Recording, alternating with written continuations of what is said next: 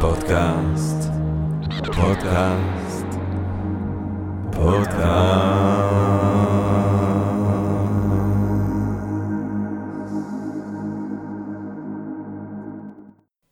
טוב, ברוכות וברוכים הבאים לפודקאסט של Think and Drink Different, פודקאסט למי שאוהב לחשוב ולשתות. אני ג'רמי פוגל, ואני רוצה להודות לסמסונג נקסט תל אביב, קרן ההשקעות בתוכנה בשלבים מוקדמים, שמאפשרת לנו להקליט את הפודקאסט מהמשחק שלה בשרונה כחלק מתוכנית התמיכה בקהילה החדשנות והיזמות הישראלית.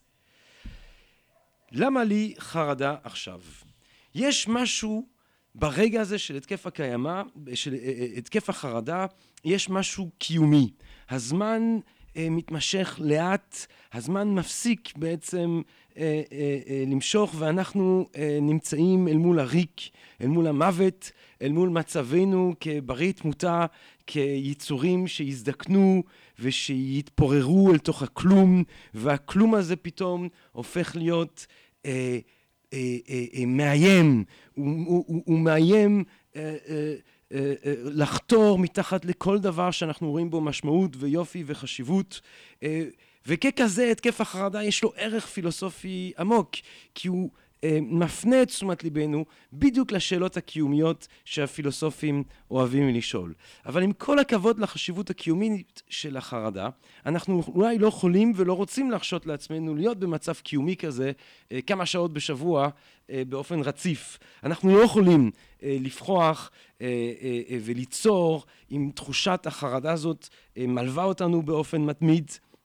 החרדה מונעת מאיתנו, עוצרת מבידינו, אה, מסרסת אותנו, אז מה עושים איתה? מה עושים עם התקפי החרדה? איך תוקפים את התקפי החרדה? מה בכלל אה, כדאי לנו אה, אה, לחשוב כאמצעי להתמודד עם חרדה אה, בחיים שלנו, שאלה שהיא רלוונטית תמיד, אבל אולי עוד יותר בימינו אנו, אנחנו הרי הדור החרדה שכבר חרד על המשך קיום כדור הארץ וחרד על מה יבוא עלינו מבחינה אקולוגית ופוליטית ומכל כך הרבה בחינות, כלכלית כמובן. אז כדי לשאול את השאלה הזאת, למה לי חרדה עכשיו ומה אני עושה איתה, הזמנו את דוקטור, אנחנו מתכבדים מאוד להזמין את דוקטור קרן בן יצחק, בוגרת של המרכז לחקר המוח באוניברסיטת בר אילן, שעוסקת במערכת הרג, הרגש אה, ובחסינות, או ובחשיבות, סליחה, אה, להתמיד עימה. אה, בהרצאותיה הרבות והמגוונות דוקטור קרן בן יצחק מקשרת בין הממצאים האחרונים והעדכניים ביותר של מדעי המוח לבין חיי הרגש היומיומיים שלנו. דוקטור קרן בן יצחק, שלום רב. שלום וברכה. אמן. אז אני אוהב uh, להתחיל uh, ישר מווריד הצוואר, כן. ואני רוצה לשאול בעצם, uh, כחוקרת uh, uh, uh, מוח, איך את מגדירה בכלל חרדה? Mm-hmm. קודם כל, חרדה מוגדרת uh, במונח או בספר המקצועי, כן, uh, מה שנקרא DSM, המאבחן והמסווג המחלות הפסיכיאטרי הבינלאומי, כפחד שהוא לא מוגדר, פחד שלא מופנה כלפי גירוי מסוים או סיטואציה מסוימת, פחד לא מוגדר ולא מוסבר. כלומר, להבדיל מפחד הגיוני, רציונלי, שיש לו אפילו תועלת, כמו למשל הפחד שלי מחיות טרף, כן? או הפחד שלי מכל גורם שהוא שעלול לסכן אותי והוא מוצדק והוא נורמלי והוא אפילו בריא, הוא שומר על ההישרדות שלנו. כאן אנחנו מדברים על איזשהו פחד לא מוסבר, מפני גורם לא ידוע, מעין אה, תחושה כללית של משהו רע קורה או משהו רע עומד mm. לקרות. זאת אומרת, משהו שקשור לקיום באופן כללי. Mm. משהו לא טוב. אה, חרדה יכולה להיות, יחד עם זאת, כן מופנית לדברים מסוימים, ועדיין להיות מאופיינת אה, בפרופורציות מאוד מאוד עוצמתיות, כן? זאת אומרת, אנחנו יכולים למשל לדבר על חרדה ממקומות סגורים, mm. שזה כבר לא הפרעת חרדה כללית, מה שתיארתי קודם, אלא חרדה כן מגורם ספציפי, אבל שוב, היא אינה פרופורציונלית. לגירוי שמייצר אותה, mm-hmm. כן? זאת אומרת, זה מאוד מאוד ברור לי שאם אני אכנס למקום סגור, כן, mm-hmm. ברציונל, זה ברור שאנחנו לא נמות מזה. אנחנו לא ניפצע מזה, הלב שלנו לא יפסיק לפעום נכון, ואנחנו לא נתחרפן באמת. זה המקום לציין, ג'רמי, וחשוב שכל המאזינים ישמעו. אני כולי אוזן. שהפחד מהשיגעון אינו מוביל אליו. בשום פנים ואופן, וזה כבר המקום להסיר ספק מהמקום הזה, כי זה הרבה פעמים סימפטום של התקפי חרדה, הפחד שאני עומד להשתגע. זאת אומרת, אם אני מפחד, אנשים שמשתגעים לא מפחדים מזה שהם משתגעים. נכון. הם לא מודעים לכך שהם בכלל זאת משתגעים. אומרת, אז רק חלק... שנייה, אם אני בחרדה כי אני מרגיש שאני מאבד את זה, אני כנראה לא מאבדת את זה. לא כנראה, בטוח. בטוח? כן, בוודאות? בוודאות. אה. אפשר להתחיל אני לשאול. אני מקווה שזהו, שפירקתי לך את החרדה הרגעית הזו. גם, לא, אבל גם כשאני על סמים נגיד, ואני, אה, או, או אז אה, יש, יש לזה יוצאי דופן, לא, לא, לא. השיגעון, מה שאנחנו קוראים לו השיגעון, התקף פסיכוטי, בין אם הוא חד פעמי או בין אם הוא מתפתח, לצערנו, לסכיזופרניה, לא מאופיין ב insight. פנימי, כן? זאת אומרת, לא מאופיין בתובנה שמשהו לא בסדר, ומכאן שמו השיגעון. זאת אומרת, חלק מהגדרת הפסיכוזה היא חוסר המודעות לכך שמשהו לא תקין. ודווקא חרדה, כשאנחנו מפחדים מאיזושהי היא מחשבה... כל כולה מודעות היא כל לזה כולה שמשהו לא מודעות, תקין. ערנות, אה, יתר על המידה, סנסטיביות מאוד מאוד מוגברת. אז זה המקום לציין את זה. יש לנו לפעמים חרדות באמת מגריעה ספציפית או מסיטואציות מסוימות, אנחנו מכנים את זה כחרדה כשהיא באמת מאוד לא פרופורציונלית לגירוי עצמו והיא מלווה במיחושים גופניים שרובנו חשים בהם כמו דופק מואץ, נשימה מואצת, אה, הזעה, יובש בפה, רעידות, לפעמים בחילות, זאת אומרת, כל מערכת העצבים ההיקפית אה, מושפעת מכך, מערכת העצבים הסימפתטית, אותה מערכת שאחראית על אה, מצבי לחץ, סטרס, עקה, נכנסת לפעולה. ואתה יודע מה, אני חושבת, אולי ככה, אם אני אנסה לקפל את כל התופעה הזו שקוראים לה חרדה, והיא היום בגדר מגיפה, כל אדם רביעי, לפי הסטטיסטיקה העדכנית ביותר של ארגון הבריאות העולמי, אה, יחווה לפחות על בשרו התקף חרדה אחד בחייו, אם לא יותר, אוקיי? אה, זה באמת סוג של מגפה בעולם המערבי. התקפה, התקף חרדה, כשמו כן הוא, זאת אומרת, ממש מדובר על מתקפה על המוח האנושי, ממש מתקפה של אה, אה, מבנה מאוד מסוים, שעוד מעט אני ארחיב עליו, שלוכד את כל תשומת הלב ומשבש לנו את הנגישות אה, למרכזים שמאפשרים לנו לחשוב בביקורתיות, לחשוב ברציונליות, להפעיל שיקולי היגיון, אה, להרגיע את עצמנו, לייצר איזשהו דיאלוג פנימי מאוד מורכב, מאוד משוכלל, כן? זאת אומרת, המוח ממש נמצא במתקפה, זה מצב מאוד מאוד מסוים מבחינת פעילות המוח, אה, ואי אפשר לטעות בזה.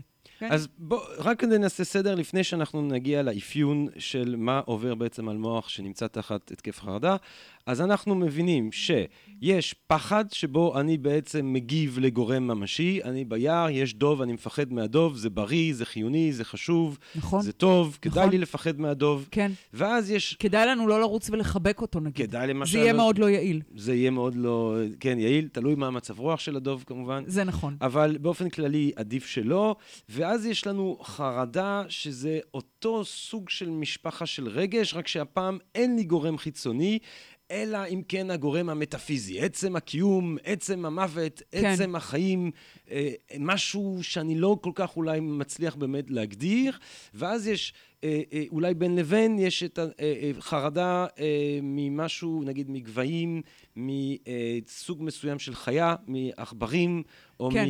אה, שהוא לא פרופורציונלי. שהוא לא פרופורציונלי. נכון. מדוב, למשל, אה, חשוב מאוד שנפחד, זה באמת חיה מאוד מסוכנת, נכון? אם כרגע ייכנס לחדר הזה נחש צפה, אז אתה ואני אה, באמת מאוד ניבהל.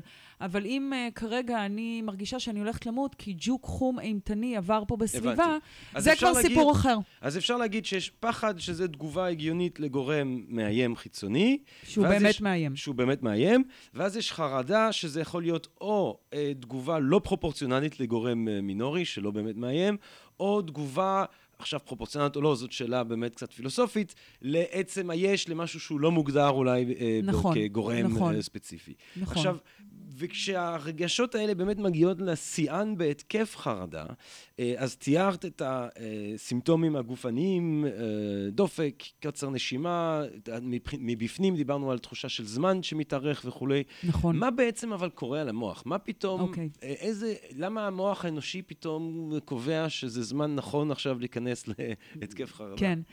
אז טוב, זו, זו שאלה מורכבת ואני אני אחלק אותה לכמה שלבים. קודם כל, אני אתאר מה קורה במוח כן. אה, שמתחיל את. השרשרת הביוכימית הזו, מהמם. את הסערה החשמלית הזו, אם אפשר לקרוא לזה ככה, שבאמת מייצרת אה, חוויית ההתקף. לאחר מכן אולי קצת באמת ניכנס לסיבות להתקפי חרדה, שזה כבר באמת סיבות חברתיות. אפשר לפתח על זה כמובן גם דיון פילוסופי של איך מחנכים אותנו, בתוך איזה חברה אנחנו צומחים, ממה אנחנו אמורים לפחד, ממה אנחנו לא אמורים לפחד וכולי. אמ, אז מבחינת המוח, בואו נתחיל כן, משלב מבחינת ראשון. המוח. מבחינת המוח, בתוך המוח שלנו יש מערכת רגש מאוד Mhm. ענפה, מאוד מורכבת. המערכת הזו מרושתת ולמעשה מעבירה ומקבלת אינפורמציה לכל חלקי המוח. מהמם. החל ממרכזי ראייה, דרך מרכזי תנועה, שמיעה, המערכת הסומטית-סנסורית כמובן, ומרכזים הרבה יותר גבוהים, כמו מרכזי קוגניציה, כן? הזיכרון שלנו, הריכוז שלנו, היכולת שלנו אה, להתמקדות, לפצל קשב, המון המון יכולות מאוד מאוד גבוהות, אה, מאוד תלויות במצבנו הרגשי. רגש וקוגניציה פועלים כקואליציה במוח, מהמם. תמידית, לא רגעית, אין להם קדנציה רגש זמנית, וקוגניציה, פועלים כקואליציה, תמיד. סטיקר. תמיד, מ- כן, אוקיי, ממש אחוז. ככה, כן. אפשר אוקיי. גם לעשות מזה סטיקר, רק שיהיה יהיה עליו את ה... זה- זה. זכויות יוצרים בטח, שלי, זה בטח. ממוחי הקודח, חשבתי על זה תוך כדי התקף חרדה, דרך אגב, אה, יפה. לפני הרבה שנים. אמ, אז בעצם במצב רגיל, אה, יש כמובן כל מיני אה, מצבים של פעילות עצבית בתוך המוח. אנחנו יכולים להיות רגועים, אנחנו יכולים להיות משועממים, כעוסים, מאוכזבים, פגועים. בהתקף חרדה אנחנו מדברים על פרופיל עצבי מאוד מאוד ספציפי. מה שקורה בהתקף חרדה זה שמבנה אחד קטן, שנראה תמים, מהמם. אבל הוא uh, מאוד מאוד חשוב לחיינו הרגשיים ובכלל ל-well-being שלנו, ל-well-being שלנו. למבנה הזה קוראים אמיגדלה. מהמם. אני מניחה שחלק, אם לא רוב, המאזינים שמעו עליו, זה מבנה שנחקר רבות, הוא נמצא במעמקי המוח שלנו, בצדים, ב, אה, בצדדי המוח, בחלקים הרקתיים. אה, מאוד פרימיטיבי, גם מבחינה אבולוציונית, הוא נמצא גם אצל יונקים נוספים, לא רק אצלנו, מהמם. בכלל אצל משפחת היונקים. המבנה הזה אמון על היכולת שלנו להרגיש ועל היכולת שלנו להרגיש רגשות שליליים במיוחד. רגשות בעלי מטען שלילי, יש לו תפקיד מרכזי אה, ביכולת שלנו לחוש בפחדים, והוא אולי הזרקור שנדלק בעת אה, התקף חרדה.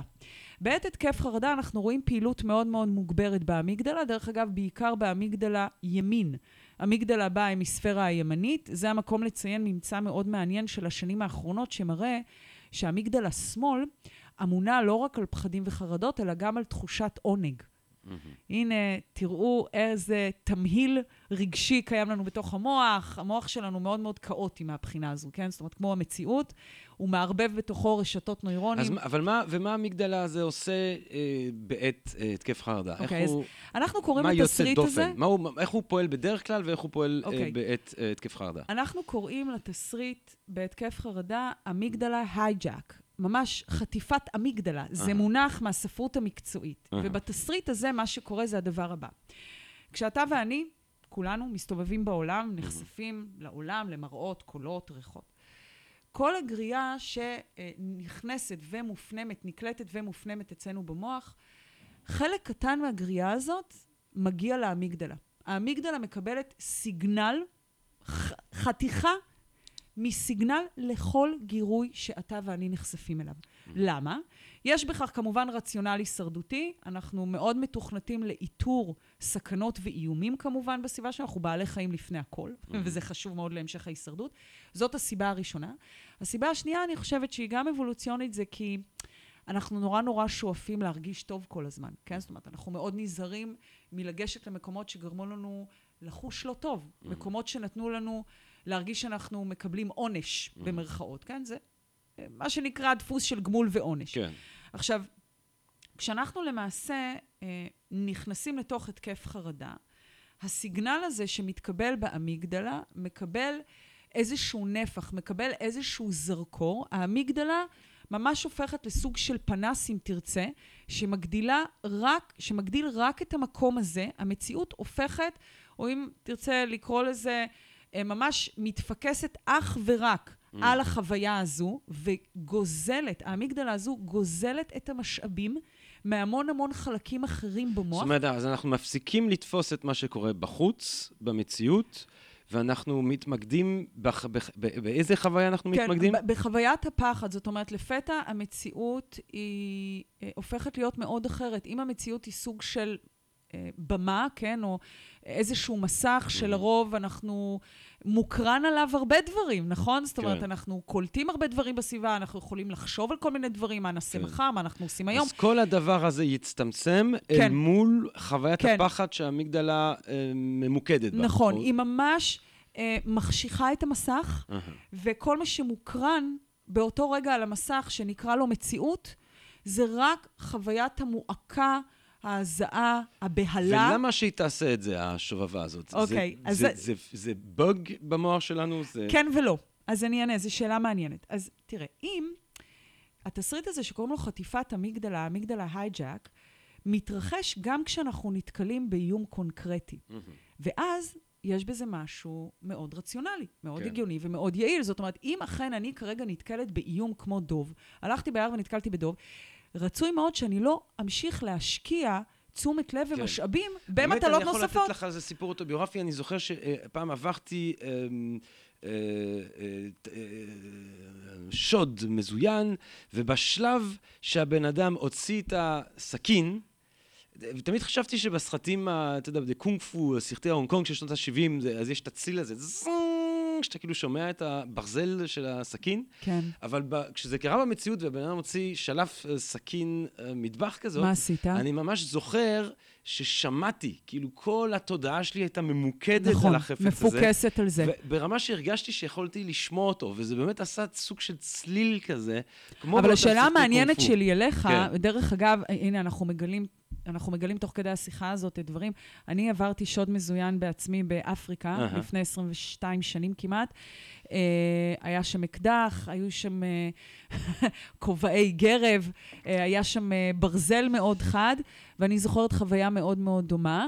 וזה מעניין אותי אם גם אתה הרגשת מהמם. מה שאני הרגשתי, אבל בזמן השוד עצמו, מהמם. אני לא הרגשתי שום דבר, אני פעלתי כמו רובוט, ממש כמו רובוט שמקיים אה, ופועל לפי הוראות שהוא מקבל, מהמם. ואני בהחלט יכולה להסביר את זה, דרך אגב, דיווח שקורה להרבה אנשים במצבים הללו. זה באמת מעין מנגנון מאוד יעיל כדי להגדיל כמה שיותר את סיכויי ההישרדות שלך. זאת אומרת, מה שקורה ברגע כזה, שוד, דוב ביער, מה שלא יהיה, המגדלה גורם לכך שיש התרכזות מוחלטת של משאבי המוח נכון. למקור האיום. נכון, כדי, כדי להגדיל את הסיכוי להמשיך ולשרוד. למשל, אני כנראה חשבתי מהר מאוד, תוך שברירי שניות, שזה יהיה מאוד חכם לשתף פעולה עם השודדים ולא לנסות איזה תרגיל קונג פו, כן, שראיתי בסרט כזה או אחר, כי הם גם היו, כן. זה היה שוד מזוין. כן. אני מאמינה שגם אתה, נכון? שיתפת או, פעולה, אלא אם כן פעולה. תפתיע אותי. לא, אני שיתפתי פעולה במ- במלוא המרץ והלב. כן, כן. אה, להפך. מתוך רצון אני- טוב, אה, ממש. לעזור בעיקר גם לעצמך. כי לא היה לי כסף, אבל כן. אה, נתתי את כל הכסף של המקום שבו עבדתי בשמחה רבה. כן. בכל מקרה, אבל... אה, אבל רגע, מה ששאלת אותי, כי אני רוצה כן, רגע זה- לחזור זה, לזה. זה אני רוצה לדבר. זאת אומרת, אבל רק כדי שנבין, זה, אבל זה, פה את מתארת בעצם רגע שבו המוח פועל באופן אה, פונקציונלי. אנחנו נכון. אוהבים איך שהוא פועל. יעיל, נכון. הוא מתמקד בגורם, באיום. באיום, וזה מאפשר לנו לפעול בהתאם. נכון. ברגעים קריטיים להישרדות, אה, להישרדותנו. אבל מה קורה אז שיכול להוביל למצב שבו יש את אותה התמקדות בכלום, בריק? כן. זה מרתק, אתה יודע, האמיגדלה מהמם, לא למדה להבחין בין איום קונקרטי, מהמם, שהוא באמת כמו שוד, דוב או whatever, לבין איום רגשי.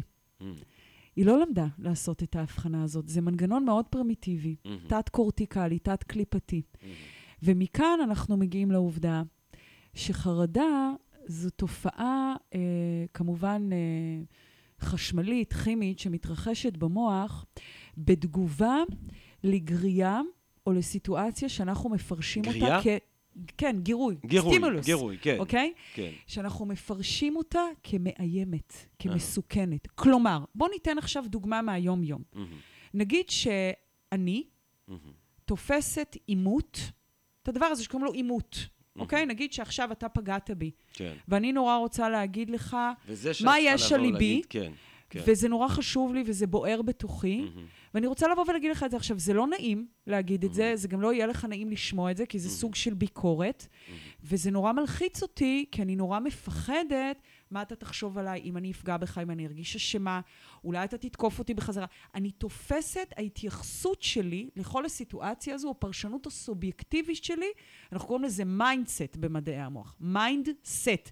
הפרספקטיבה האישית, הייחודית, הסובייקטיבית שלנו, לגבי גירויים או סיטואציות כאלה ואחרות, אם ה mindset שלנו, אוקיי, אומר, גירוי X, סיטואציה X, הם מאיימים, הם מסוכנים, א', אנחנו ננסה להימנע מזה.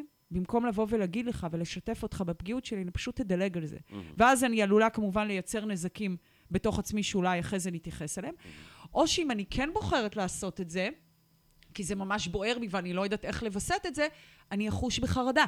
Mm. אני אגיד את מה שעל ליבי, אני אגמגם, אני אזיע, אני אה, אה, ארגיש בלחץ דם שעולה, וכולי וכולי, כן? זאת אומרת, אני ממש אחוש בכל הסימפטומים הגופניים הללו. אבל אז זאת אומרת שהתקף חרדה, זה תמיד, תמיד יהיה לו איזושהי סיבה, גם אם זה איום רגשי, נכון, החווה, זה, זה איום החוויה רגשי. החוויה הזאת לא יכולה... זה איום זה רגשי. איום רגשי, כן. זה איום רגשי, זאת אומרת, כן. אבל החוויה הזאת לא, לא יכולה להגיע, אני נוסע באמצע היום, ובום, פתאום, אני פתאום תופס את עצמי בהתקף חרדה, כי אתה שומע לפעמים דיווחים נכון, כאלה מאנשים. אבל זה לא אומר שאין לזה סיבה. הבנתי. אז תמיד יש לזה איזושהי סיבה. נכון, יש לזה סיבה, היא לא תמיד נגישה זה לנו. לא, זה לא איזה דפקה רנדומלית של המגדלה. לא, לא, לא, לא. יש לזה סיבה. אתה יודע, אני חושבת שאחת הבעיות שלנו זה שאנחנו תמיד חייבים לדעת מה הסיבה. Mm. זה גם מה שהופך את החרדה למאוד מבהילה. Mm. זאת אומרת, אם אתה כרגע מפחד, אבל אתה יודע מה הסיבה, mm. זה לא חוויה נעימה, אבל אתה רגוע. Mm. כן, זאת אומרת, אתה מסוגל להסביר לעצמך את החוויה שאתה חווה. Mm. אבל אם אתה חווה איזושהי חוויה ואתה לא יודע מה הסיבה, כי היא גם לא נמצאת בסביבה המיידית שלך, היא קשורה באיזשהו אופן לעבר שלך, mm. בין אם אתה מודע לזה או לא, בין אם זה נגיש או לא. ואתה נבהל מהעובדה שאתה חווה עכשיו חרדה ואין לך את הסיבה לכך, זה מעצים את החרדה, זה מקשה עלינו להתמודד איתה, וזה מעריך את משך החרדה. אוקיי? זאת אומרת, אחד השלבים הראשונים בהתמודדות עם חרדה, זה קודם כל להוריד את הבהלה מהחרדה. Mm. זה היכולת לסגל לעצמי קוגניציה, תפיסה, שאומרת, אם עכשיו אני חווה חרדה, let it be. קודם כל, תסכימי להישאר בה. אנחנו, אז אני רוצה להבין, אנחנו מדברים פה גם על, מבחינתך, גם על מה שנקרא התקף חרדה וגם על חרדה. כן. זאת אומרת... כשאנחנו מדברים, תראה, כשאנחנו מדברים נבדיל, על חרדה, אולי, כן. כשאנחנו מדברים, אני, אני רוצה לדבר במונחים מקצועיים, כן. אוקיי? זה כמו שאתה יודע, אם ניקח את המונח פסיכופת, כן. יש לו שימוש סלנגי, עזוב אחי, הוא פסיכופתי, פסיכופתית, כן. לעומת פסיכופתיה קלינית. כן. התקף חרדה במובן המקצועי מדובר על חוויה מאוד מסוימת, על פחד עוצמתי מאוד, מפתיע מאוד, שבוער ושוטף את שלד עצמותינו. Uh, הסיבה לא תמיד ברורה, לא תמיד נגישה, מה שעוד יותר מבהיל אותנו, לא ברור לנו מה קורה לנו, אנחנו מרגישים שאנחנו משתגעים, שאנחנו מאבדים את זה. לפעמים אנחנו מרגישים שאנחנו הולכים למות. כן. כן, שיש לנו התקף לב, זה כמובן נובע מהמיחושים ה... אה, גופניים שהמערכת הסימפתטית אה, מפעילה דרך אותה אמיגדלה. אה, זה נקרא התקף חרדה. זה יכול להיות כמה שניות, זה יכול להיות כמה דקות, זה גם יכול להיות כמה שעות וגם כמה ימים. אוקיי? זאת אומרת, יש לזה משכי זמן שונים. כן. עכשיו, אחד הדברים שחשוב להבין, כשמנסים להבין איך בכלל ניתן לגשת לזה ומה אפשר לעשות עם זה, זה את הדבר הבא. אנחנו לא רק מתוכנתים כדי לפחד, אנחנו מתוכנתים כדי לפחד. ראינו שיש לזה סיבות יעילות, יש מסביב יש כן, איומים, כדאי לנו להגיב אליהם. נכון, נכון. אנחנו חונכנו שפסגת האושר שלנו זה להרגיש טוב, אוקיי? אנחנו מתייחסים אל החיים כמעין uh, תקופה או מעין מסע, אנחנו גם לא מתייחסים אליהם כל כך כמעין תקופה, אנחנו מתייחסים אליהם כאל uh, סוג של נצח, כן? שזה עניין נוסף, אבל בזה אתה יכול להרחיב יותר ממני. Um, ופסגת השאיפות שלנו זה להרגיש טוב, נכון? ש- ששום דבר לא יפחיד אותי, לא יטריד אותי, לא יכאב לי. אנחנו מאוד מתקשים אה, לקבל את עצמנו, או כל חוויה שטעונה שלילית. ולכן חוויה כמו חרדה, שהיא באמת מאוד לא נעימה, היא טעונה שלילית, אין על זה ויכוח, אנחנו מאוד מתקשים לשהות בה, לקבל אותה ולהסכים לה. עצם העובדה הזו, זאת אומרת, התייחסות כזו להתקף חרדה, מאוד תקשה על התמודדות עם התקף חרדה, לא תעשה חסד עם המוח שלנו, תכף אני אגע בדיוק במנגנונים המוחיים שאותם אנחנו חוסמים על ידי גישה כזו, ואותם אנחנו יכולים לנצל, ובהם אנחנו יכולים להיעזר אם אנחנו נאמץ תפיסה אחרת לגבי חרדה. כי אנחנו לא מתוכנתים רק כדי לפחד, אנחנו גם מתוכנתים להתמודד עם פחדים ועם חרדות. Mm-hmm. יש לנו חלקים במוח שממש אמונים על כך. אנחנו, הומו ספיאנס במאה ה-21, אה, ממש אה, מחזיקים באונות פרונטליות, אה, או אפילו קדם מצחיות, האונות הפרה-פרונטליות, חלקים מאוד מאוד מסוימים, אה, מקליפת המוח, מהקורטקס, חלקים מאוד מאוד גבוהים, שמאפשרים לנו לנהל דיאלוג עם החרדה, Mm-hmm. בשעת חרדה, בזמן אמת. לא עכשיו כשאתה ואני מדברים עליה. שזה כמובן מאוד חשוב, וזה מעניין, וזה מרתק להתבונן ולתאר את זה ולהבין מה קורה בתוך המוח, אבל ההתמודדות האמיתית היא ב real time, היא בזמן אמת, תוך כדי החוויה עצמה, אה, ולא רק דיבור על החוויה. החלקים הללו ממש יכולים להוריד את העוררות באמיגדלה, את העוררות העצבית הזאת שמקודם תיארנו. אנחנו קוראים לזה רגיזות לימבית. רגיזות של האמיגדלה, היא, הפעילות העצבית שבה היא over, כן? היא ב overdose, היא ממש יתר על המידה, ולא באופן רגעי, שזה בסדר גמור, כפי שקורה כשאנחנו נבהלים ממשהו או מפחדים ממשהו לרגע. כשאנחנו מדברים על התקפי חרדה, אנחנו גם מדברים על עוררות מוגברת כרונית, שכאן אנחנו כבר נכנסים לבעיה, אוקיי? כן. החלקים הקדמיים הללו... כי אז יש לנו, יהיה לנו אה, רצף של התקפי חרדה לאורך זמן, אם זה כרוני. כן, זאת אומרת, ברגע שאנחנו מדברים על אזור מסוים שסובל באופן כרוני מעוררות מוגברת, אנחנו כבר באמת מדברים על שינוי בפעילות עצבית שיש לו השלכות גם על מרכזים נוספים. כפי שציינתי מקודם, אני אחזיר אותנו לזה, המוח שלנו עובד כיחידה אחת. כשאנחנו ערים, כשאנחנו מחזיקים בהכרה ותודעה, היכולת שלנו לחוות אה, חוויה שלמה, שבה אנחנו מבינים מה אנחנו רואים, שומעים, מבינים מה אנחנו מרגישים, חושבים, מסיקים מסקנות, זוכרים. כל הדבר הזה מתאפשר הודות לעובדה שהמוח עובד כיחידה אחת. האמיגדלה הזו, שהיא רק מבנה אחד בתוך המוח, מעבירה אינפורמציה לכל חלקיו, כולל מרכזי קוגניציה מאוד מתוחכמים ומשוכללים. Mm-hmm. אם אנחנו לא יודעים כיצד לווסת את הפעילות באמיגדלה, כיצד mm-hmm. לייצר איתה דו-שיח, mm-hmm. בעזרת אותם מרכזים פרונטליים. שמסוגלים לעשות כן, את זה בעזרת כן. למידה, אנחנו נסבול. זאת אומרת, אנחנו נסבול מהחרדות הללו. אז בואי באמת נדבר. את אמרת לנו מקודם, הדבר הראשון שצריך ללמוד כדי להקל עלינו את חוויית החרדה, או כדי uh, לחיות אותה באופן שהוא פחות uh, אלים על המערכת, הוא uh, לקבל אותה. נכון. Uh, למה עצם קבלת חוויית החרדה uh, מרגיעה את הגירוי יתר הזה של האמיגדלה? כן.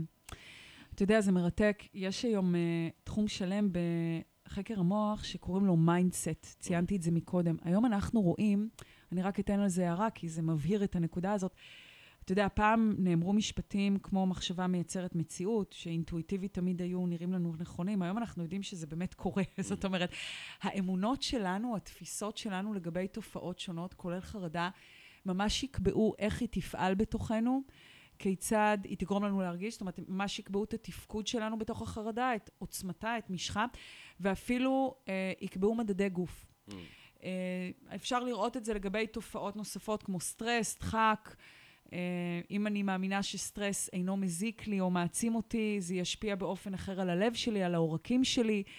אה, ועוד דוגמאות שונות ומשונות, אבל אנחנו מבינים עד כמה הדבר הזה שקוראים לו אמונה או ציפייה, מתופעה מסוימת להיות כזו או אחרת, ממש משנה אה, פעילות מוחית ואפילו גופנית.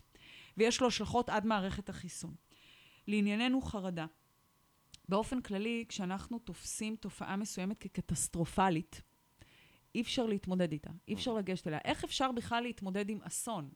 זאת אומרת, תופעה שנתפסת בעינינו כאסון, כמשהו שמחרב אותי, שמשמיד אותי, שגדול עליי, אין לנו שום נגישות אליו, כן? זאת אומרת, זה רומס אותי, זה מחריב אותי, את הקיום שלי. אבל האם אחד מהסימפטומים של חוויית החרדה היא לא בדיוק זה שאני חווה כרגע קטסטרופה? נכון. זאת אומרת, האם את לא מבקשת וזה... בזה שאני מקבלת התקף החרדה בעצם לא להיות בהתקף חרדה? לא, זה לא עובד בצורה כל כך דיכוטומית. זה לא שחור או לבן. אוקיי. טיפול בחרדה, הצעד הראשון כדי להתמודד עם חרדות, תראה, המקור לחרדה אה, לא נובע מכך שהיא קטסטרופלית. זה מולבש עליה, וזה מה שהופך אותה לקטסטרופלית, האמונה שהיא קטסטרופלית, אבל מקור הנביאה של חרדה נמצא בכל מיני מקורות שונים ומשונים, לא תמיד נגישים. Uh, הרבה פעמים בילדות שלנו, זה מנהל אותנו, זה קובע לנו ממש דפוסי התנהגות, תגובה וכולי, בלי שאנחנו בכלל מודעים לכך. המטרה היא לנרמל את חוויית החרדה, ממש לנרמל אותה. המטרה הראשונה זה לא לתפוס אותה באופן קטסטרופלי. אני מבטיחה לך שזה לא מעלים את זה, זה לא קסם, זה לא קורה ביום אחד, זה תהליך הדרגתי. זאת אומרת, אני, אה, אדם מוצא את עצמו אה, ב, אה, פתאום בהתקף חרדה, הוא מזהה את הסימפטומים האלה, אז קודם כל... אה, אל תיבהל מזה. לא להיבהל. אל תיבהל מזה. לנ- לנשום קודם כל. לנשום, לנשום עמוק, עמוק, זה תמיד טוב. התהליך- לנשום עמוק ולהבין שזה מה שקורה וזה לא סוף העולם. לא, זה לא סוף העולם, זה גם, אתה יודע שהרבה פעמים בפסיכיאטריה קוראים להתקפי חרדה בזבוז זמן. לא חס וחלילה מתוך זלזול בחוויית החרדה שהיא פשוט נוראית, ואני יכולה גם לפרוס לך פה חוויות אישיות, אלא בגלל שלא משנה כמה תסבול מחרדות, וכמה זמן זה יקרה, ולא משנה אם פעם אחת אתה תרגיש שאתה משתגע, ופעם אחת יש לי התקף לב, ופעם אחר אולי אני דיכאוני, ואולי אני אובדני, ואולי אני מתחרפן, כל הדברים הללו פשוט לא יקרו. מה שיקרה זה אך ורק העובדה שאנחנו פשוט נסבול ונרגיש את החרדה. חרדה לא מובילה לאף תופעה שמייצרת אותה. אוקיי? זאת אומרת, הקוגניציות המעוותות האלה שמאוד מאפיינות את התקפי חרדה, כמו אני מתחרפן, אני משתגע, אני כרגע תכף חוטף התקף לב, או אני בהתקף לב, זה לא באמת קורה. כן. אוקיי? זאת אומרת, זה, זה לא מתרחש במציאות, ואתה יודע, היום כ-300 איש בשנה, זה תיעוד משנת 2016, מגיעים לחדרי מיון Mm. ברחבי הארץ, שהם בטוחים שיש להם התקף לב. אבל באמת הבעיה עם בדיקה- ההתקף לב זה ש... ואז מסתבר שזה התקף חרדה, אבל... נכון, זה התקף כמובן, חרדה. ה- הבעיה היא, מה אם באמת יש לי התקף לב? גם הרי זה יהיה מלווה בחרדה. כן, דרך זה- אגב, דרך אגב, אה, אה, זה מעניין, אבל, אבל לרוב לא. זאת אומרת, לרוב כשמישהו אה, חש בהתקף לב, המסלול שדרכו הוא מתחיל הוא לא אותו מסלול. בהתקף לב אותנטי, מה שנקרא אמיתי, דווקא המחושים מתחילים באמת ביד, בחזה, כמובן שיתווסף לזה סטרס. וכדאי ללכת לבדוק את זה. אבל בהתקף חרדה, קודם כל אנחנו מדברים על מחושים מאוד כלליים, אוקיי? אנחנו מדברים הרבה פעמים על איזושהי תחושת חנק, סימבולי, בכלל, המחושים הגופניים בחרדה הם מאוד מאוד סימבוליים למהות שלה. אני לא יודעת אם אי פעם חווית אה, התקף חרדה, ואני יכולה להגיד לך מניסיוני האישי, ואני סבלתי מהתקפי חרדה כמה שנים טובות, לפני כעשור או קצת יותר, שאחת התחושות שאותי כל הזמן תקפו זה תחושת חנק. ממש, תחושת חנק אמיתית, כאילו תקועה לי פה אבן. פה אני ב- מנסה להראות למאזינים, כן. ממש ב- בלוע, ממש ממש בלוע, בבית הבליעה, כאילו מישהו פשוט, משהו נתקע לי שם, והשלב הראשון אה, להתגבר על זה, זה לקבל את זה באופן שהוא לא קטסטרופלי. כן, באופן להסכים לזה. לתת להסכים לעצמי לזה. לגיטימציה, להגיד, להגיד לעצמי, קרן, את כרגע בחרדה, קודם כל להבין ש, שזה בכלל בחרדה. כן. כי הרבה אנשים בהתחלה לא מבינים שזה התקף חרדה. הם כן. באמת בטוחים שזה התקף לב, שזה אה, סוג של התקף פסיכוטי, שזה... כן, זאת אומרת, ההבנה שמדובר אך ורק בחרדה, היא לא מתקבלת מיד. זאת אומרת, לוקח לזה זמן. אז קודם כל, כן, לנשום עמוק ולהגיד, מותר לי לפחד. עכשיו, בכלל זה זה תפיסה. השלב, זה השלב הראשון. כן, מה כן. השלב, ומה עשיתי? כן. קניתי. כן. מגיע התקף מעליי, אני אומר, שלום רב, לא מעליי, ברוך בתוכי, הבא. בתוכי, בתוכי. בתוכי, אני אומר לו, שלום רב, ברוך הבא, תעשה את כל מה שאתה יכול לעשות, אני, אנחנו, אנחנו אה, אה, נסבול את זה ב, ב, בשלווה יחסית. מה השלב הבא, אבל כדי זה לא למנוע... בשלווה, אני לא, חושבת, אני לא חושבת שזה בשלווה. אין פה ויכוח על כך ששהייה בחרדה היא חוויה לא נעימה וזה understatement. היא חוויה מה קשה. הבא? מה היא אחרי חוויה קשה. שלמדתי לקבל את החוויה הזאת? השאלה מה זה אומר לקבל. אז בואו רגע נעשה כן. סדר. קודם כל, להעניק לעצמי אה, לגיטימציה לשהות בזה.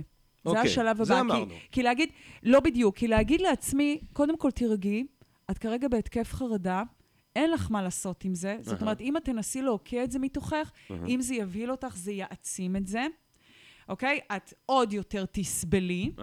את לא יכולה פשוט לעשות, מקווה ששמעו את זה, ו... כן? וזה ייעלם. זה פשוט לא עובד בצורה כזאת. אוקיי. ב', תני לעצמך לגיטימציה לשהות בזה. תסכימי לשהות בזה. ואני אפילו אגיד משהו שאולי קצת נשמע אבסורדי. ומזוכיסטי, אבל תכף אני אסביר למה זה לא. תסכימי ותרצי מהמם. לשהות בזה. ולמה כי זה לא הרצון- מזוכיסטי? ה- הרצון לשהות בחרדה, זה מה שיכול להוביל לגילויה האמיתי, לגילוי המקור שלה, וליכולת למוסס אותה, עכשיו, זה מעניין. אוקיי? זאת אומרת, הרצון לשהות בה כן. יכולה להוביל להבנה או לגילוי של המקור שלה. מקור איך? הנביאה. כן, איך? אתה יודע, זה לפתח סקרנות מהמם. לגבי עצמך. מהמם. באמת, אנחנו, הרבה פעמים אני חושבת על זה שאנחנו מסתובבים בעולם, אנחנו צומחים, אנחנו גדלים הרי במציאות נורא מורכבת. הפסיפס החווייתי היומיומי שלנו כל כך מגוון. בואו נפתח איזושהי יכולת חקירה עצמית, איזושהי סקרנות, מהמם. ונבטח בעצמנו. נאמץ קוגניציות מצילות שאומרות את הדבר הבא: אני מסוגלת, אני מסוגל, ואני רוצה, ואני יכולה להתמודד עם כל שד שיבוא מתוכי. מהמם. שום דבר לא יקרה לי. Mhm. לא באמת, אוקיי? זאת אומרת, הגוף שלי יישאר שלם, אני אראה אותו דבר. אה, כן? אני, אני תמיד נשאר אני. לפעמים אני חרדה, לפעמים אני עצובה, לפעמים אני חלשה, לפעמים אני אמיצה, אוקיי? אבל זה אני. כל הדבר הזה מתרחש בתוכי, וזה בסדר. שוב, הנרמול של זה. מהמם. אתה יודע, אני חושבת שאולי אני אתן תשובה לשאלה שלך דווקא מתוך איזשהו סיפור אישי. מהמם. אה, אז כפי שציינתי, אני אה, פעם ראשונה הבאתי את עצמי לטיפול לפני כ-12 שנים, בעקבות התקפי חרדה מאוד מאוד קשים. עבדתי במוסדות אה, לפגועי נפש, חבר'ה מאוד אמיצים שחוו אשפוזים מאוד ארוכים וניסו לחזור לקהילה. ואז יום בהיר אחד, בלי אזהרה מוקדמת, נחתה עליי התקפת חרדה מאוד מאוד קשה. ממש הרגשתי שאני משתגעת. הרגשתי שעוד רגע זה קורה, והנה עוד רגע זה קורה, וזה לא עזב אותי. היה לי מאוד קשה לנשום, היה לי מאוד קשה לישון, היה לי מאוד קשה באופן כללי, וכל מה שייחלתי לו זה שמישהו אה, יזריק לי תודעה אחרת, או שמישהו ייקח ממני את התודעה שלי, ורציתי להיות בסוג של ריק. מהמם. ממש ככה, רציתי לא להיות. בוא נקרא, בוא נקרא לילד בשמו. הבאתי את עצמי פעם ראשונה לטיפול אצל מטפל יוצא מן הכלל. לקחו כמה חודשים עד שהסכמתי לשהות בהתקף החרדה, והתמזל מזלי, והגעתי לטיפול, לסשן, ופתאום התחיל התקף. Mm. כי אז באמת אפשר לעשות עם זה משהו. אז באמת מתרחשת העבודה. והמטפל ביקש ממני לתאר במילים מה קורה, מהמם. מה אני מרגישה. כן. ותיארתי לו מה אני מרגישה, מה אני הרגשתי בגוף. הוא ביקש ממני לתאר אסוציאציות חופשיות של איזה מחשבות, איזה תחושות, רגשות עולות לי, בלי צנזורה, בלי לדפוק חשבון כמובן לשום דבר. תיארתי לו שם אה, אה, שרשרת מחשבות קשה מאוד, קיצונית מאוד. ואז הוא ביקש ממני לעצום עיניים ולנשום עמוק, ולנסות לחשוב על עצמי באותה נקודה איזה מין קרן הייתי באותו רגע. לנסות ולהתבונן פנימה, לבצע אינטרוספקציה, כן? התבוננות פנימה, ולנסות לראות האם יש משהו מעבר לפחד הזה, לחרדה הזו. ובנקודה הזו לפתע הצלחתי לראות מה מסתתר מאחורי מסך החרדה, ואני באופן אישי גיליתי כאב מאוד עמוק, מאוד ישן, שהיה טמון בי באמת מהילדות, שלא היה נגיש לי, שכנראה מאוד איים עליי. שוב, תפיסת אה, זאת אומרת, גירוי את חושבת מסוים שיש כמאיים. תכנים אה, שהודחקו בעצם, שהתגלו לך במפג... ב... בטיפול הזה? כן, אני, אני יודעת את זה על עצמי. אני לא חושבת, אני בטוחה. הרבה פעמים זה המקרה, הרבה פעמים מאחורי מסך החרדה מסתתרים תכנים מאוד מאיימים. זאת אומרת ש- אפילו יותר מאיימים וקטסטרופליים אז היית, מהחרדה. היית אומרת שבעצם במשך התקף חרדה, ברגע שהסכמתי או שהגעתי למצב, אה, אצלך אמרת שזה לקח כמה חודשים, שבהם אני מוכן אה, אה, לקבל את מה שקורה ולתת לזה אה, לעבור בתוכי, אה, בשלב הבא זה ממש יהיה תוך כדי חרדה מסע לגילוי עצמי. לנסות לחפש, מה, אבל מה, אני, אני, אני תוך כדי חרדה, אני צריך לשאול לעצמי מה אני קורה צריך כאן. להסכים, אני צריך להסכים לשהות בפחד הזה ולנסות לראות על מה הוא ממסך לי. ממש ככה. ואני אגיד לך יותר מזה, באותו רגע הבנתי שלחרדה יש תפקיד. Mm, אתה יודע, הרבה פעמים אנחנו שוכחים שלתופעות uh, שמסרבלות אותנו ומגבילות אותנו ומסרסות אותנו, כפי שאמרת, הן מיותרות, וזה לא נכון. כל דבר שהופך להיות כרוני, שכבר מוגדר בתור דפוס, יש לו תפקיד, הוא משרת משהו. גם לחרדה יש תפקידים. ומה התפקיד? היא משרת...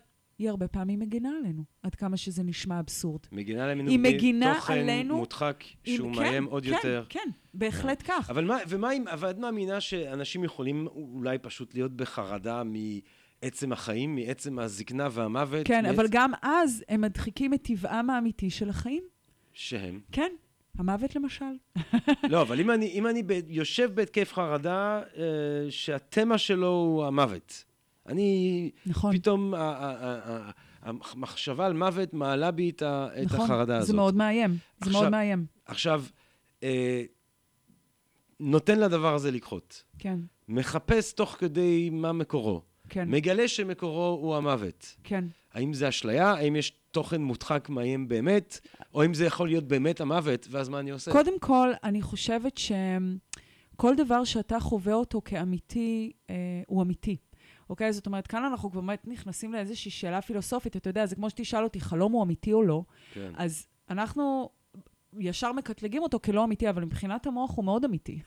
זאת אומרת, מתרחשת שם פעילות עצבית מאוד ענפה, Mm. אנחנו רואים, אנחנו שומעים בחלום.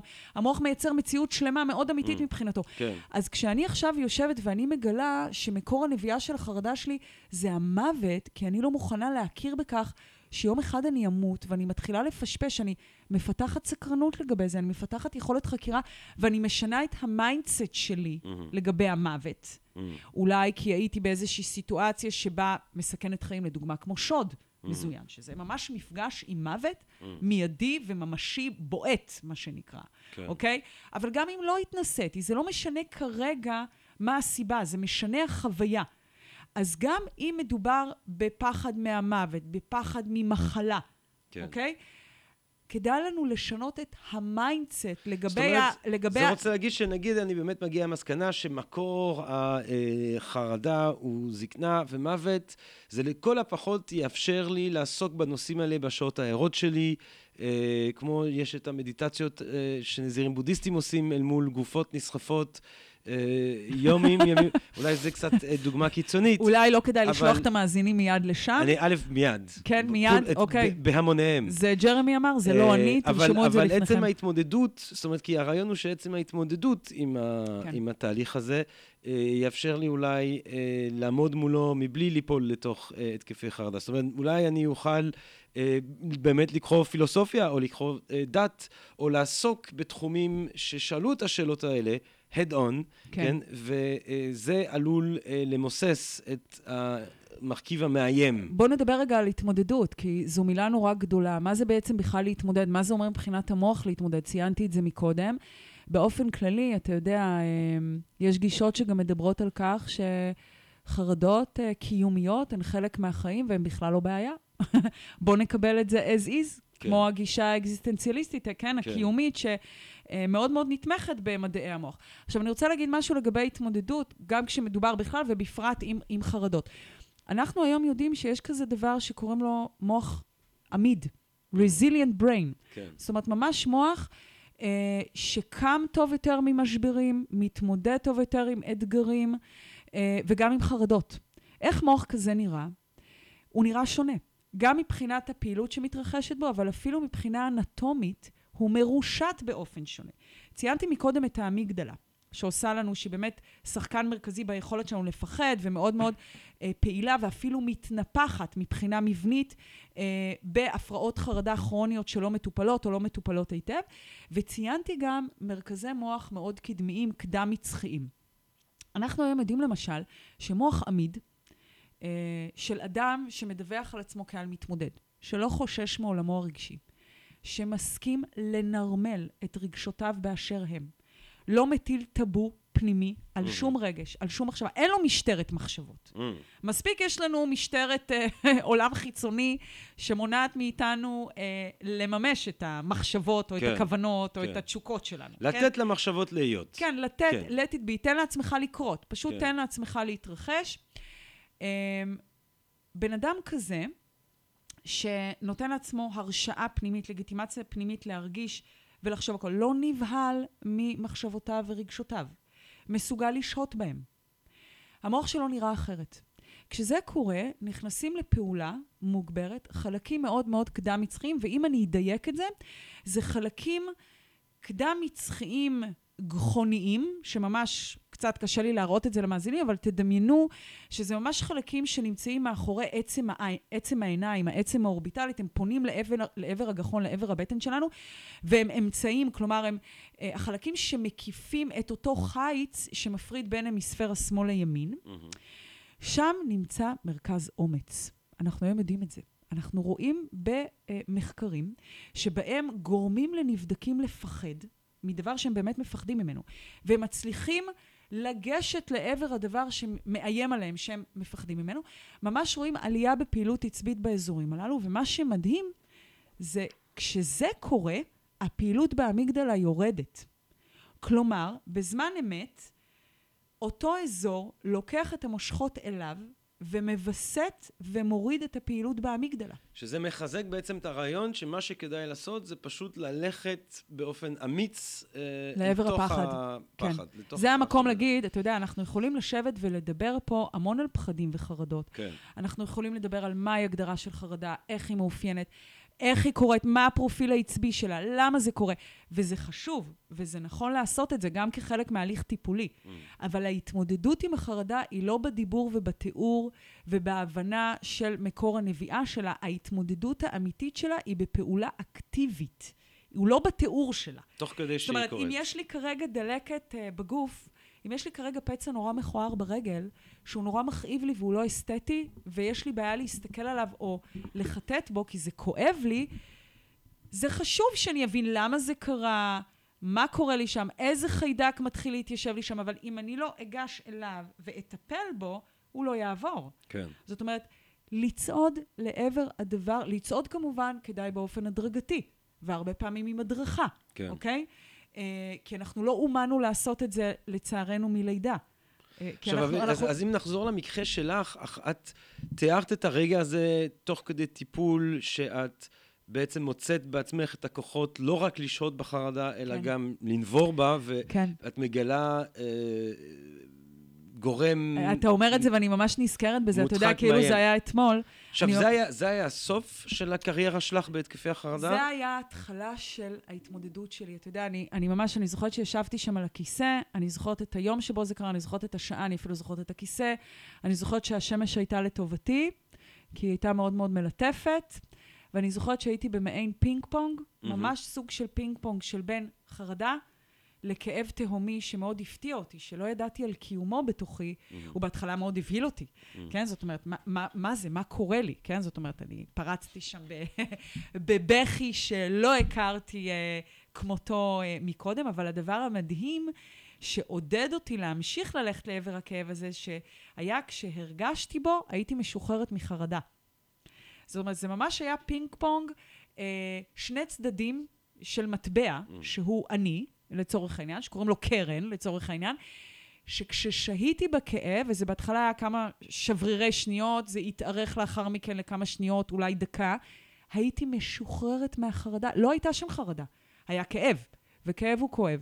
לא לטעות, כאב הוא כואב, הוא פולש לתוכנו, הוא שוטף אותנו. ובעקבות המפגש הזה, התקפי החרדה התחילו כן, אה, כן.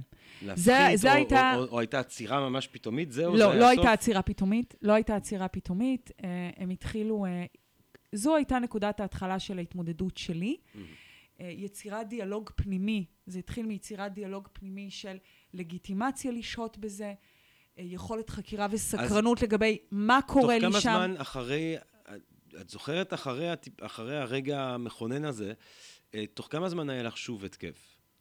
והאם כן, כבר... משכי הזמן, משכי הזמן uh, בין התקף להתקף התארכו, uh-huh. עוצמת החרדה uh, קטנה, uh-huh. וגם משך החרדה uh, נהיה יותר קטן.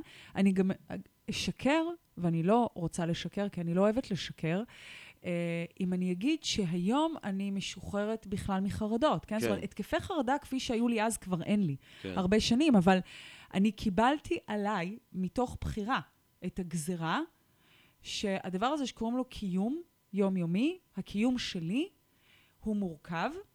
חוויית קיום יומיומית היא מורכבת, היא כוללת בתוכה גם רגעים לא נעימים, Mhm. שכוללים פחדים, שכוללים לפעמים פחדים עוצמתיים, אהה, לא פרופורציונליים. מהמם. אה, אני יכולה לדעת כלפי מה הם מופנים בהרבה מקרים, ועדיין זה ברור לי שהם לא פרופורציונליים והם לא נעימים, הם גורמים לי לדופק מהיר או נשימה מואצת. אבל היום זה מאוד שונה, כי אם זה קורה, אני פשוט שוהה בזה. אני נותנת לעצמי חיבוק גם תוך כדי החוויה הזו. מהמם. וזה מאוד עוזר לי אה, לשהות בזה, זה מאוד עוזר לי לעבור את זה בשלום. זה הופך להיות חלק מהיום-יום. זאת אומרת, אני לא מחפשת להוקיע את זה מתוכי. כי אני יודעת שהמחיר לכך יהיה נוירוזות.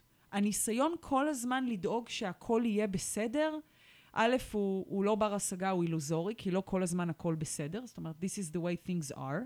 זה אבני הבניין של חוויית הקיום היומיומית שלנו. אמ, וזה מוציא המון אנרגיות וזה מפתח המון המון נוירוזות. זאת אומרת, היכולת להסכים לפסיפס החווייתי היומיומי שלנו as is, מאוד תורם ומחזק את המוח שלנו. מהמם. עכשיו, אני רוצה להגיד עוד משהו לגבי מוח עמיד. ציינתי מקודם את החלקים הפרונטליים שלוקחים לידיהם את המושכות בזמן אמת ומאוד מורידים ומווסתים את הפעילות באמיגדלה, בעיקר הימנית. זה מרתק לראות איך, גם מבחינה אנטומית וגם מבחינה תפקודית, מוח כזה נראה אחרת. אתה יודע, אפשר לחשוב על נתיבים עצביים כמו על אוטוסטרדות, אוקיי? אה, שנבנו בעזרת לימוד. המוח הוא איבר פלסטי, זה המקום להזכיר, המוח הוא איבר לומד, הוא איבר פלסטי גם בגילנו המופלג, גם בשנות ה-50, 60, 70 ו-80 לחיינו. אם פעם חשבנו שזה פוסק, זה לא נכון, הוא אה, בהחלט פלסטי. אה, והיכולת להתמודד עם פחדים משמעותיים או עם חרדות זו למידה משמעותית, זו למידה שבה אנחנו חייבים להיות אקטיביים. הלמידה הזו מייצרת נתיבים עצביים, זאת אומרת, ממש אפשר לראות את זה, אנחנו קוראים לזה חיווט, ח', י', ו', ו', ט', חיווט קונקטומיקס ב, אה, במונח המקצועי הלועזי. רואים ממש יותר ויותר נתיבים בין אותה אמיגדלה לחלקים פרה-פרונטליים, אבל גם התנועה, כלומר התשדורת העצבית, היא הרבה יותר מבוססת ויציבה שם. אנחנו מדברים על שני אזורים שלמדו לעבוד ביחד. למדו לזהות מה קורה אחד אצל השני. Mm-hmm. אתה יודע, זה, זה כמעט כמו אה, תנועה שמחייבת קורדינציה. Mm-hmm. תחשוב על עצמנו, אה, מה קרה לנו כשלמדנו לרכב על אופניים? מה קרה לנו כשלמדנו לשחות? כן, זאת אומרת, זה מעין רכישה של מיומנות, של כמה חלקים שלומדים לעבוד ביחד, וזה מה שמייצר את התנועה. פה, בניגוד ללמידת אה, שחייה או אופניים, שזה כבר למידה אוטומטית, כן? זה כבר זיכרון פרוצדורלי. למדנו פעם אחת, אנחנו נזכור גם אם לא רכבנו על אופניים עכשיו שנה. כאן ההבדל הוא שאם אנחנו מחליטים שאנחנו מספרים על עצמנו סיפור חדש ואנחנו רוצים להיות מסוגלים להתמודד עם הכל, גם עם השדים הכי גדולים שלנו, אנחנו צריכים לעבוד בזה, מהמם. אוקיי? זאת אומרת, זה כמו שריר. זה כמו שריר שאם אנחנו לא נבחר בזה בכל יום מחדש וניישם את זה, הוא יאבד מהמסה שלו. וככה זה עובד, כן? זאת אומרת, זה מאוד מאוד חשוב כשאני נוטלת כזו החלטה, להתמיד בה. מהמם. זאת אומרת, לסגל את עצמי לסיפור הזה בכל יום מחדש. עכשיו, אני, ב- בנושא קצת צדדי, אני חושב, אני רואה גם אנקדוטלית מאנשים סביבי, אה, גם מחוויות אישיות, שחלק אה, גדול מהתקפי חרדה היותר אה, אלימים או ספקטקולריים שאנשים נתקלים בהם, יש נטייה לדברים האלה לקרות בשימוש בסמים. אנשים עושים סמים לכיף שלהם לכאורה, מעשנים אה, אה, אה, ג'וינטים או עושים דברים אחרים, ומוצאים את עצמם בחרדות נוראיות. כן. אה, האם זה... זה לא מפתיע. זאת אומרת, זה עצם זה שהמוח מוצא את עצמו אה, חווה חוויה חדשה, זרה, משונה, שמעלה את החרדה, או שמא זה פשוט טיב החומרים. אוקיי, אז קודם כל, סמים פסיכואקטיביים אה, שחודרים למוח, משנים את המוח. הם משנים לא את המוח אה, מבחינה אנטומית, אה, אפשר לדבר על שינויים אנטומיים מאוד אה, נקודתיים, אבל הם משנים תודעה מכיוון שהם משנים פעילות עצבית כן. באופן מלאכותי, אוקיי? זאת אומרת, כפי שכל תרופה, כל סם נרקוטי אחר שאנחנו נוטלים, משנה אה, פעילות, נכון? זה כמו painkiller. עכשיו, סמים פסיכואקטיביים יכולים לשנות אה, תודעה בעוצמות שונות, אה, ויש תופעות שאנחנו מדברים עליהן אה, שהן גם אפילו גנטיות, שהטריגר להתרחשותן עלול להיות סמים פסיכואקטיביים. לדוגמה, אתן לך דוגמה קיצונית, אה, סם פסיכואקטיבי כמו קנאביס, מהמם. אה, בהחלט יכול להיות כפתור הפעלה, לחצן, לסכיזופרניה, מהמם. למשל, אוקיי? ואת חושבת אה, שזה יכול להיות אה, טריגר לסקיזופרניה אה, אצל אנשים שבלי... כאלה. אצל, אצל אנשים שבלי השימוש בקנאביס זה לא היה מתפרץ אף פעם? אי אפשר לדעת, ויכול מאוד להיות שכן, מהמם. כן. אבל כאן אנחנו כבר באמת ואותו דבר מדברים... עם התקפי חרדה אז. נכון, נכון, זאת אומרת, זה סוג של טריגר. למה זה קורה? כי זה משנה, אה, כאן אנחנו כבר באמת נכנסים לרזולוציות, אה, תוך תהיות ובין תהיות. אבל תראה, ה-state of mind שלנו בכל נקודה אפשרית ביום-יום, יכול להשתקף שלומנו, בואו נקרא לזה ככה, בכל נקודה ביום-יום, אם אני רגוע, רגועה, כעוסה, כרגע בסערת רגשות, מבולבלת, מרוכזת, משועממת, נרגשת, לא משנה כרגע באיזה מצב, מהו שלומי כרגע, הדבר הזה משתקף בפרופיל העצבי שלי באותו רגע. למשל, אם כרגע אני אכניס אותך לתוך FMRI, functional MRI, שמראה לי בזמן אמת את הפעילות העצבית המשמעותית שמתרחשת לך במוח, אני אוכל להגיד בסיכויים די גבוהים, אם למשל אתה חש בפחד, אם אתה חש בעונג, אם אתה כרגע באיזשהו בלנס רגשי, אם אתה כרגע יותר מפעיל מרכזי קוגניציה, כי אתה ממוקד באיזה תרגיל מתמטי, אוקיי? עכשיו, כל מה שאנחנו מרגישים, חושבים, זוכרים, מאופיין בפעילות עצבית מסוימת. בעוצמה מסוימת של הפעילות, אני אגיד את זה ככה, בכמות מסוימת של כימיקל שמועברת, בתדירות שבה הכימיקל מועבר.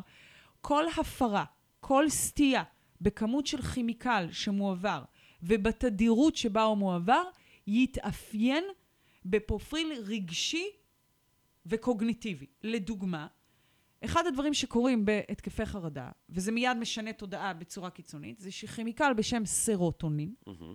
שיש לו הרבה מאוד תפקידים והוא חולש על פני המון המון מרכזים בתוך המוח שלנו, הכמות שלו היא מעטה מדי. מהמם. היא מועברת באופן מועט מדי, בתדירות נמוכה מדי. כן. זאת אומרת, כש, כדי שאנחנו... זאת אומרת, סרוטונין שבא ונותן תחושות של אושר ושל חיוביות ו... הוא, הוא יותר גבוה. שמחה. כן, הוא יותר אה, גבוה.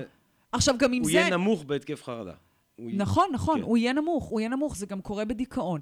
דופמין, שאני בטוחה, בטוחה שחלק, אה, אם לא רוב המאזינים שמעו עליו, כי הוא באמת משחק תפקיד גם במצבי הרוח שלנו באופן כללי, מספיק שהוא יהיה גבוה, יתר על המידה, אנחנו נהיה בהיי. זה דרך אגב מה שקורה בקוקאין. נכון. בקוקאין מה שקורה זה שהסם הזה נקשר לרצפטורים שקולטים דופמין. הוא משבש שם את החיבורים בין הנוירונים במרכזי עונג שלנו. זה ממש מרכז עונג ששייך למערכת הרגש שלנו, קוראים לו גרעין האקומבנס, nucleus accumbens, והוא משתק איזשהו מנגנון שאמור לספוג מחדש דופמין, ששאריות שלו נותרו באותה נקודת חיבור בין נוירונים, כן? הרבה פעמים המוח שלנו הוא מאוד יעיל. אם הוא מעביר כימיקל כמו דופמין, אבל יש שאריות של הדופמין בסינפסה, יש מנגנון חכם ששואב את השאריות כדי להשתמש בהם שוב. הקוקאין נקשר למנגנון הזה ופשוט מנטרל אותו. ואז מה שקורה זה שהשאריות של הדופמין לא נשאבות חזרה, אלא נשארות בתוך הסינפסה, אותה נקודת חיבור.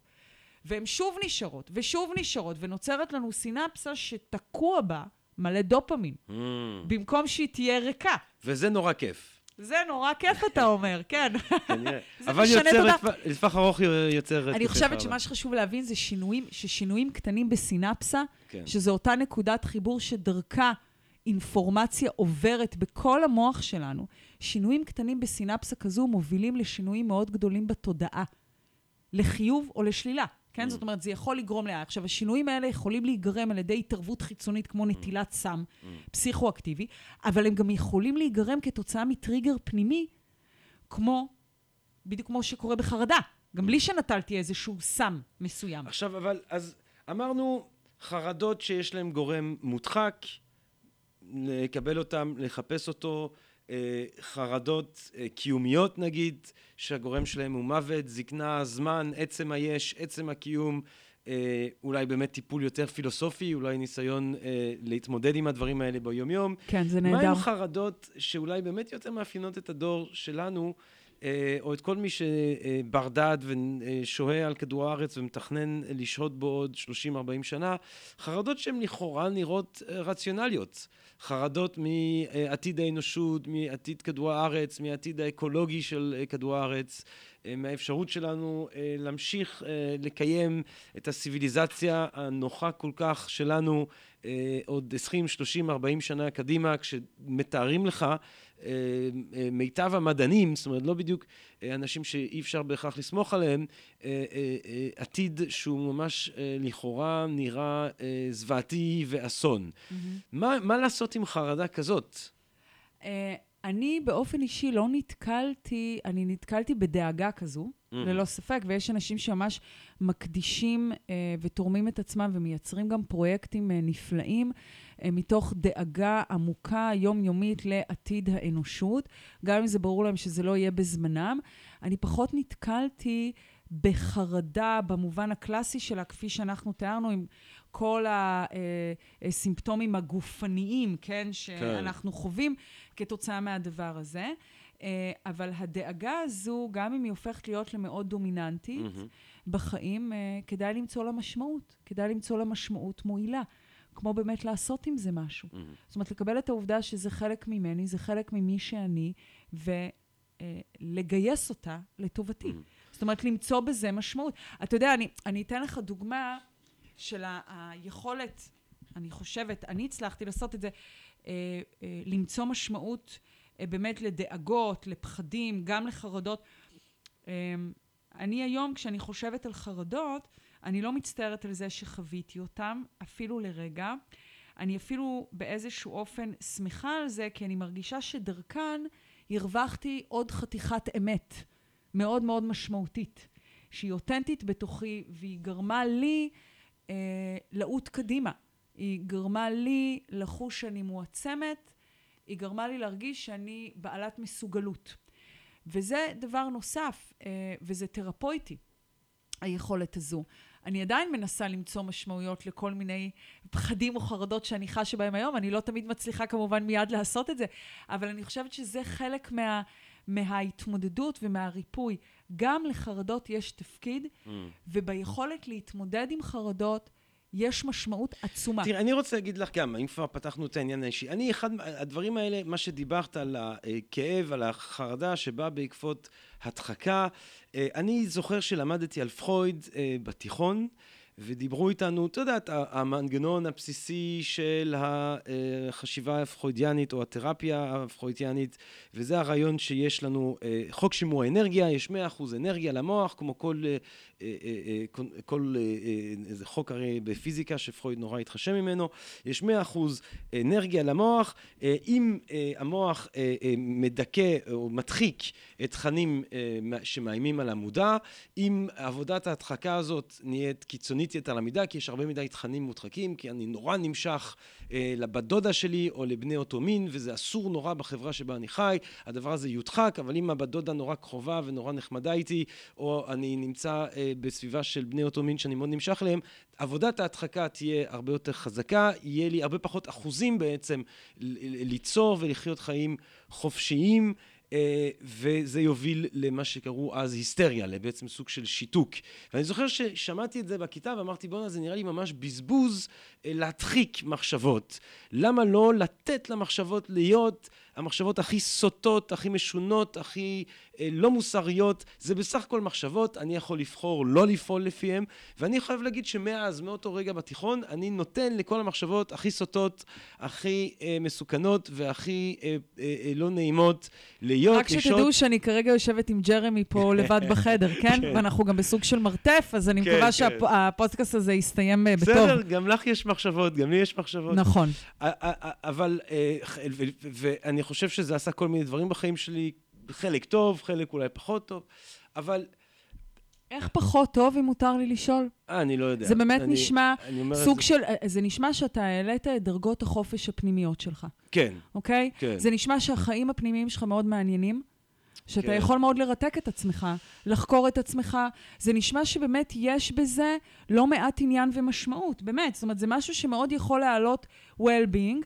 אמ, אז אני מקווה, אני, זה, זה התקווה שלי, ואני מקווה שבאמת בזה שאימצתי בגיל צעיר את הפרקטיקה, ה- אה, את ההיגיינה הנפשית הזאת, אולי אה, שחררה אותי. או היגיינה מיני- נפשית זה מונח נהדר, זה, גם זה סטיקר. אה, אני חושבת. אבל בנוגע לחרדה, כן.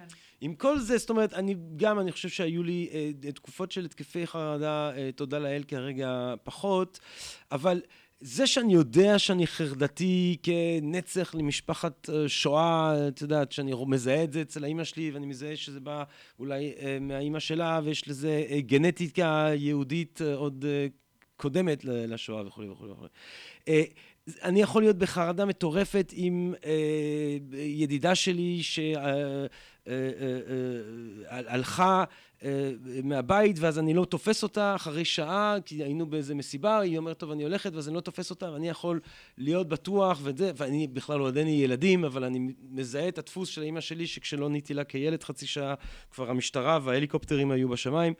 אה, אז למשל תופעה כזאת אני יכול לזהות אותה, אני יכול להגיד טוב זה כנראה בגלל שאתה בא ממשפחה מאוד חרדתית וזה בגלל היטלר בסופו של דבר וזה... זה לא יעזור לי, זה לא... נכון, זה גם לא אה, עוזר. זה לא עוזר. אני גם... השאלה מה אתה עושה תוך כדי אה, כשאתה מאוד מאוד חרד ומנסה להשיג אותה. כן, מה אני אתה עושה? מה מה- אני עושה? מה אתה עושה? מה בוא אני בוא? תספר מה אתה עושה. מה קורה? אני אה, ש- יושב שם אה, מתוסכל וחרד, מה אני עושה? מבין את האבסורד.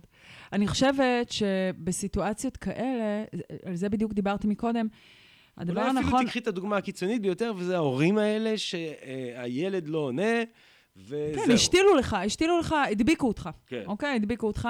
אז מה ההורה אה, הזה עושה? מה את כאימא אומרת לאימא שמקשיבה לנו, לאבא שמקשיב לנו, שמזהה את התחושה הזאת שהילד אה, אה, אמור להיות אצל חברים, הוא לא עונה שם, שיכיל את זה, 90 א', אחוז שהכל בסדר, אבל שיכיל הוא את זה, בטירוף. שיכיל את זה, אה, אמ, שינהל דיאלוג קוגניטיבי עם עצמו תוך כדי, מהמם, ממש ככה, מהמם.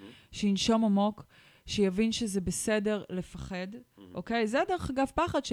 זה לא שאין לו אחיזה במציאות, כן. אוקיי? יש לו אחיזה במציאות, אבל זה העצמה, כן. אוקיי? זה בחירת התסריט הגרוע ביותר. זה מה שזה עושה, והתעלמות מכך שברור שמבחינה הסתברותית כנראה שהכל בסדר. אוקיי? אבל זה הסכמה לכך שיש לי את הנטייה הזאת, שיש לי את הדפוס הזה, שזה אני וזה שלי, דרך אגב. כן. לא להדביק בזה כמובן את הילד שלי, לשדר לו שאני סומך עליו, מהמם. לא, לא לה- להעביר את זה, כן? לא להדביק אותו אה, בזה, ובעיקר לנהל דיאלוג אה, רציונלי תוך כדי, וכמובן לנסות ולהבין אה, מה המקור של זה, ולפתור את זה ביני לבין עצמי. זאת אומרת, הפתרון הוא לא אה, לזרוק את זה על הילד, כן? כן. ולהגיד, אבל איפה היית? אבל נורא דאגתי. זה באיזשהו אופן הסרת אחריות והעברת אחריות לילד. כשבעצם ההיסטריה היא שלי, היא שלי בלבד. זאת אומרת, אנחנו צריכים לדעת, לקחת אחריות מלאה על החוויות הפנימיות שאנחנו אה, חשים בהן, אוקיי? שאנחנו מייצרים בתוך מוחנו, שהמוח שלנו מייצר.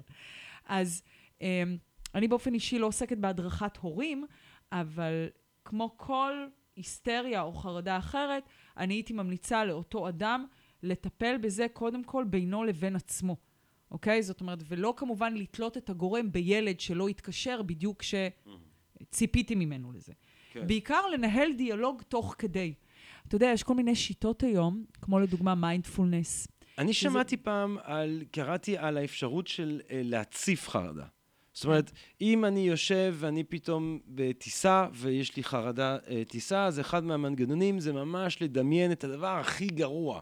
כן, אז המטוס יתחסק ואני זה, או, אם, או באמת, אז זה אני לא יודע אם זה עובד עם מורה שמחכה לילד שיצא, אבל לדמיין את הדבר הכי נורא, הוא- חטפו אותו, שחטו אותו, חתכו אותו. ואז זה... מה קורה? אני לא מודעת לשיטה הזאת, כן? אני, גם לא, יודע, עוסקת זה ב- לעשות- בטיפול זה ב- אמור לעשות בחרדות. נורא טוב. אה, אני- אוקיי, זה מעניין. אני באופן אישי אה, לא אה, שמעתי על זה, גם לא התנסיתי. בזה. אה, אה, אני לא כל כך שמעתי על זה. אם יש שיטה כזו, זה כמובן מעניין לחקור ולהבין מה, מה מסתתר מאחורי זה, אולי הניסיון באמת להביא אותך לאיזשהו קצה ולהראות לך שגם שם לא יקרה שום דבר. כן. אבל בגדול, אנחנו מדברים באמת על תהליך הדרגתי שבו אני מסכים לחוויה, אני מקבל אותה ואני אפילו רוצה בה. אני רוצה בה. אני מקבל את החיים שלי כפי שהם. אני לא שואף לחיים שהם סוג של אגדה. אני שואף להיות אותנטי. אני שואף לחיות את העולם אבל מה עם, ומה. התפקוד אבל היומיומי? נגיד אני צריך לתת... כן, בדיוק, בדיוק מה- ככה, ביום-יום. נגיד יש לי הרצאה, ופתאום בום, אה, מתחיל התקף חרדה. האם הדבר הנכון לעשות זה פשוט להפסיק את ההרצאה, או לבטל את ההרצאה, לא. או לנסות to soldier around? לא, אני לא חושבת שזה נכון להפסיק את ההרצאה. אה, אני חושבת שזה נכון לקבל את העובדה שכרגע זה מה שאני מרגישה. אולי זה קצת יפריע לי למלל, אה, אולי קצת יראו את זה, להוריד מזה את המימד הקטסטרופלי. לזכור, דרך אגב, אני חושבת שהעולם מאוד מעריך. אנשים שהם אמיצים מספיק כדי להתמודד. זאת אומרת, אם אני אעלה לבמה ואני אגיד, אתם יודעים, אני קצת מתרגשת, אני אפילו מודה שאני קצת בחרדה, ואני אתחיל הרצאה, זה משהו שמאוד יוערך אה, על ידי הקהל. אה. אני חושבת שהאנשים הנכונים, בזמן הנכון, מאוד מעריכים התמודדות כן. וחשיפה. זה נתפס כאומץ. כן, והאומץ, זה הופך אפילו את החרדה לחיננית. כן. כן? זאת אומרת, אה, אני חושבת שחשיפה אותנטית וכנה הופכת את האדם למאוד אטרקטיבי באותו רגע. אפילו אם הצד שנחשף בתוכו אה, חושף את חולשותיו, אוקיי? או את פחדיו. אני אפילו לא בטוחה שזה נתפס כחולשה. אני, אני לא תופסת את זה כחולשה. אני מתמגנטת לאנשים אותנטיים, למשל. זאת אומרת, זה משהו שהופך אותם מבחינתי מיד ליפים, לזקופים, ואני רוצה להיות בחברתם. גם אם כואב להם באותו רגע. אז את רוצה, בעצם אנחנו, אם אנחנו מתחיל לסכם, אנחנו יכולים לסכם ולומר שהתקף החרדה הוא הזדמנות ללמוד על עצמנו משהו שבלעדיו לא הייתה אה, מתאפשרת לנו אותה הזדמנות. נכון. זה, זה, אני חושבת שזה זה יופי של uh, כיוון, של שביל uh, לא ודאי ללכת בו, אנחנו יכולים ללמוד על עצמנו הכל. אני חושבת שההתמודדות הראשונית עם החרדה היא רגע שבו אני אומניפוטנט, אני, אני כל יכול, אפילו אם זה לשבריר שנייה, זה רגע שאף אחד לא יכול לקחת uh, אותו ממני, זה רגע עם המון אופק, זה רגע עם המון תקווה, זה רגע שבו אני הופכת להיות מי שאני רוצה להיות. Mm, כי החרדה מאוד מפרידה, פחדים, חרדות מאוד, אתה יודע, הם סוג של uh, משוכה בין מי שאנחנו באותו רגע לבין מי שהיינו רוצים להיות. היינו רוצים להתגבר על זה, נכון? זאת אומרת, היינו רוצים לחדור את זה, כן? להיות מסוגלים להיות אמיצים ונחושים ולראות מה מסתתר מאחורי זה. To be bold enough mm. to do that. ואני חושבת שזה רגע מכונן, כי זה רגע שבו אנחנו מספרים על עצמנו סיפור חדש ומפתיע. אז אני רוצה בזאת אה, להמליץ על, אה, להמליץ למאזינות ומאזינים שלנו אה, לנשום עמוק כן, בתחילת ההתקף החרדה הבא שלהם, שבא להם לטובה, אה, כי הוא בא לטובה, אה, לנשום עמוק ולעוף על התקפי החרדה שלכם. לחפש את עצמכם. כן. לא לשתות אבל תוך כדי, ולא ליטול אה, סמים פסיכואקטיביים. אה, לא לשתות תוך כדי? לא, דווקא- לא תוך כדי.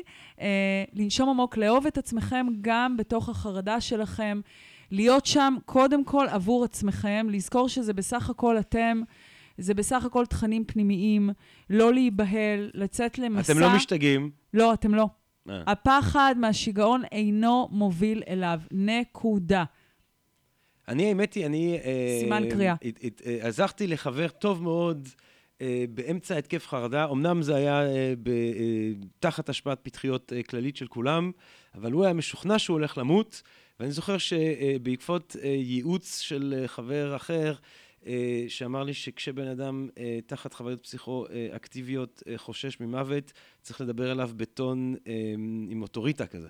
אז אני באתי ועם הטון הכי אוטורטיבי שאני יכול אה, להשיג, אמרתי לו, אה, אתה הולך למות, אבל לא היום ולא בגלל הפתחיות. ואחרי זה הוא אמר לי שזה הציל לו את החיים. כן.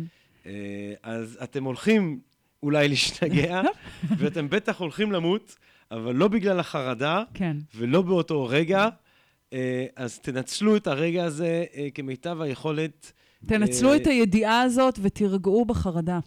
תהנו. תהנו מהחרדות שלכם. אז שיהיה לכם חרדות מוצלחות, בובה של חרדות על כולם, ואם אתם לא נהנים מהחרדה שלכם, אתם יכולים לכתוב לדוקטור קרן בן יצחק. כי אני מחייכת פה בקול רם. שתבוא. אתם יכולים להחזיר את החרדה שלכם לחנות. אה, לא, אבל אני מקווה שלפחות חלק ממה שאמרנו כן יוכל לבוא לידי ביטוי, אם זה יעזור למישהו. תהיו אמיצים, תשתמשו במרכזי האומץ ששוכנים בחלקים הקדם-מצחיים שלכם. הם נמצאים אצל כולנו, צריך רק ללמוד, לפתח אותם, לייצר שם למידה משמעותית ופשוט להשתמש בהם ביום-יום.